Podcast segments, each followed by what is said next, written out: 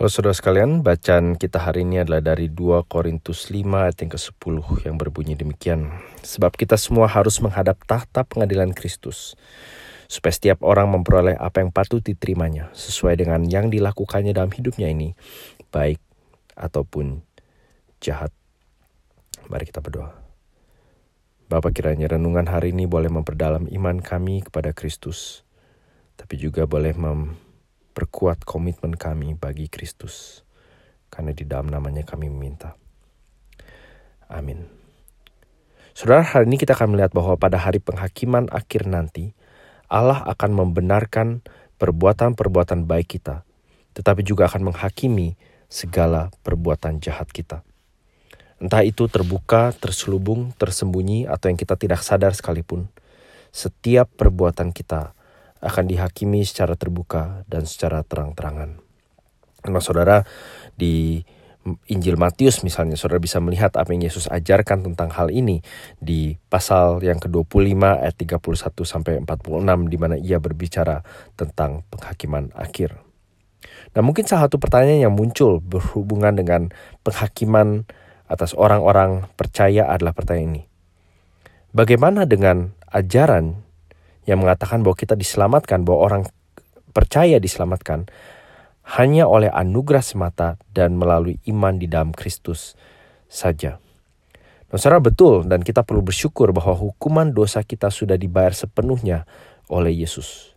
Tetapi kalau kita hanya berhenti di sana, maka saudara dan saya akan mengabaikan banyak pengajaran Yesus dan kesaksian seluruh Alkitab yang mengatakan bahwa setiap pengikutnya, setiap anak-anak Allah, setiap umat Tuhan akan melalui penghakiman sesuai dengan apa yang ia lakukan dalam hidupnya ini, baik maupun jahat.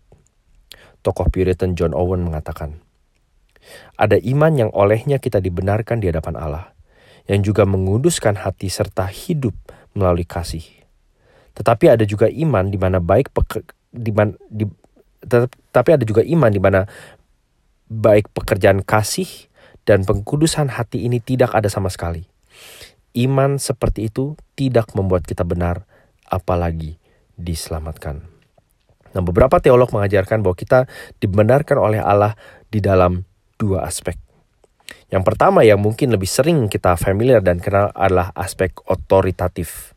Yang kedua yang mungkin uh, kita tidak terlalu familiar atau mungkin diajarkan dalam bentuk lain adalah kita dibenarkan secara demonstratif. Kalau boleh saya pakai bahasa sehari-hari, maka dua aspek ini adalah aspek bagi, di mana kita dibenarkan dari atas dan dibenarkan dari bawah.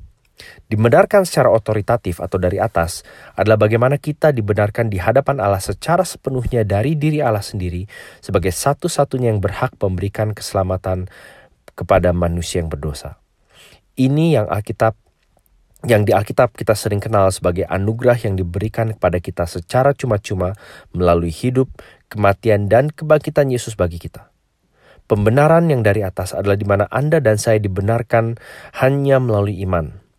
Tidak ada secuil pun perbuatan baik, prestasi, kelayakan bahkan bahkan seberapa jauh Anda atau saya bertumbuh sebagai orang Kristen atau seberapa banyak kita melayani, seberapa luas jangkauan pelayanan kita itu tidak satu pun berkontribusi pada keselamatan kita.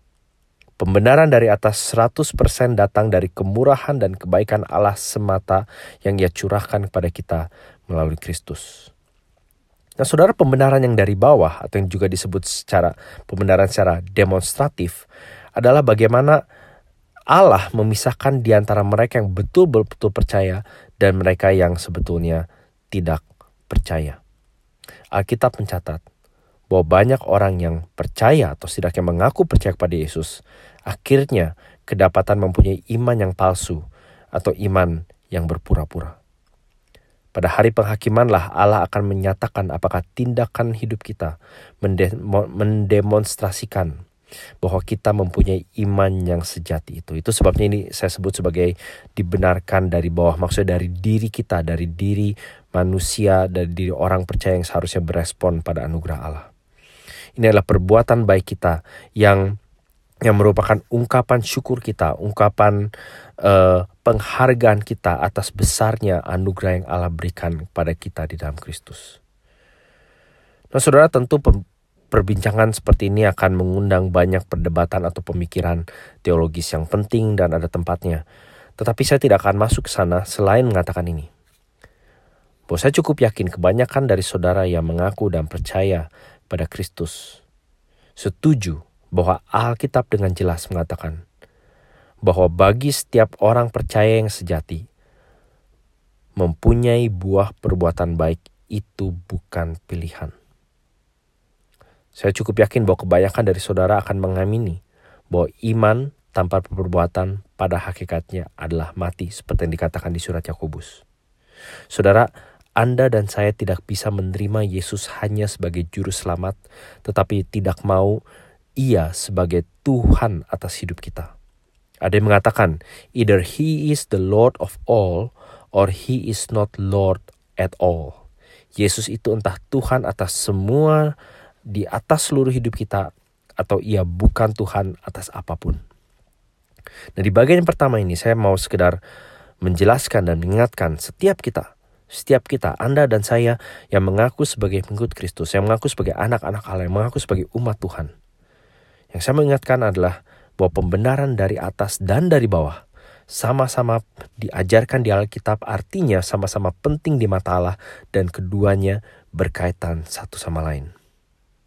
Kita perlu berhenti bersandar pada perbuatan baik kita dan beriman hanya pada perbuatan baik, pada jasa dan pribadi Yesus yang sempurna. Ini adalah pembenaran yang dari atas. Pada saat yang sama kita juga perlu berbalik dari perbuatan dosa kita dan bertekun dalam kekudusan, berjuang bagi kerajaan Kristus dan hidup berorientasi bagi kebaikan orang lain. Ini adalah pembenaran yang dari bawah. Kita besok akan melihat sedikit lebih detail tentang aspek dua aspek pembenaran ini tapi hari ini saya berharap kiranya ini boleh menjadi permulaan bagi Anda dan saya semakin memahami, mendalam dan mendalami dan menghargai artinya menerima anugerah dan keselamatan kita di dalam Kristus. Mari kita berdoa. Bapak hari ini kami berdoa kiranya apa yang diajarkan boleh membuat kami semakin sadar betapa dalam, luas, dan berharganya anugerah keselamatanmu. Bapak kami berdoa kiranya kami dapat mulai memikirkan secara seksama bagaimana dan eh, apa yang menjadi pokok-pokok dasar iman kami. Kami berdoa di masa-masa karantina ini kami boleh semakin mikirkan bukan saja apa yang esensial bagi kebutuhan hidup kami, tapi khususnya juga apa yang esensial di dalam iman percaya kami. Di saat kami dapat dikatakan dipaksa untuk bergereja dan beribadah dan berinteraksi dengan cara yang kami hampir tidak pernah lakukan sebelumnya.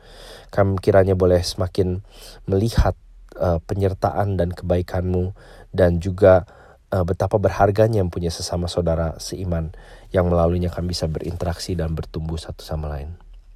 Bapak hari ini kami juga berdoa kiranya Kau berkenan menyertai uh, setiap gerejamu yang yang mungkin terbatas dalam dalam hal logistik maupun fasilitas. Kami tahu tidak sedikit ada gereja yang kekurangan, tidak sedikit ada umatmu yang justru di masa-masa pandemi ini menjadi kesulitan untuk beribadah dan untuk bertumbuh dan mengasihi satu sama lain.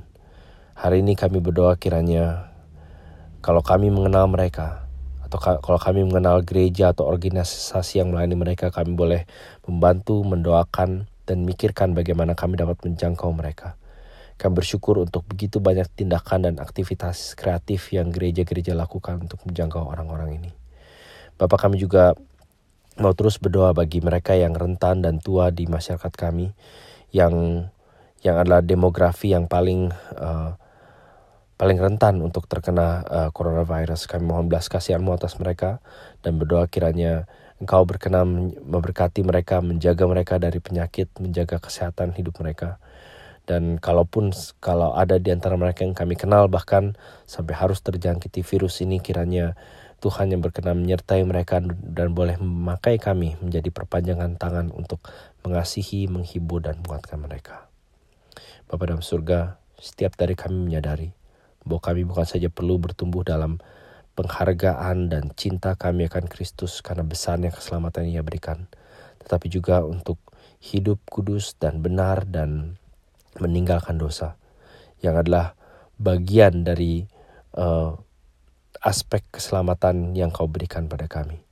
Setiap dari kami menyadari kelemahan dan keterbatasan kami. Setiap dari kami menyadari begitu banyak area di mana kami masih sangat kurang dan lalai. Dan kami berdoa kiranya ini bukan saja boleh kena kepada kami secara pribadi, tetapi kami sebagai gereja dan keluarga Tuhan di tempat ini. Supaya kami mau, mau bekerja sama, belajar saling mengasihi, menguatkan, menegur, dan mendorong. Agar kami dapat bersama-sama kedapatan sebagai orang-orang yang bukan saja sudah menerima anugerah itu, tetapi berespon sepantar dan sesuai dengan anugerah yang kau berikan pada kami. Demi Kristus Tuhan kami berdoa. Amin. Terima kasih saudara atas perhatiannya. Kalau ada pertanyaan, pokok doa, atau bagian dari firman Tuhan yang saudara harap bisa dibahas atau didiskusikan atau denungan bersama, saudara bisa menghubungi saya lewat WhatsApp plus 61 405 459 054 atau email christian.tirta t i r t h a at gmail.com. Selamat beraktivitas, kiranya Tuhan berkati setiap kita hari ini. Amin.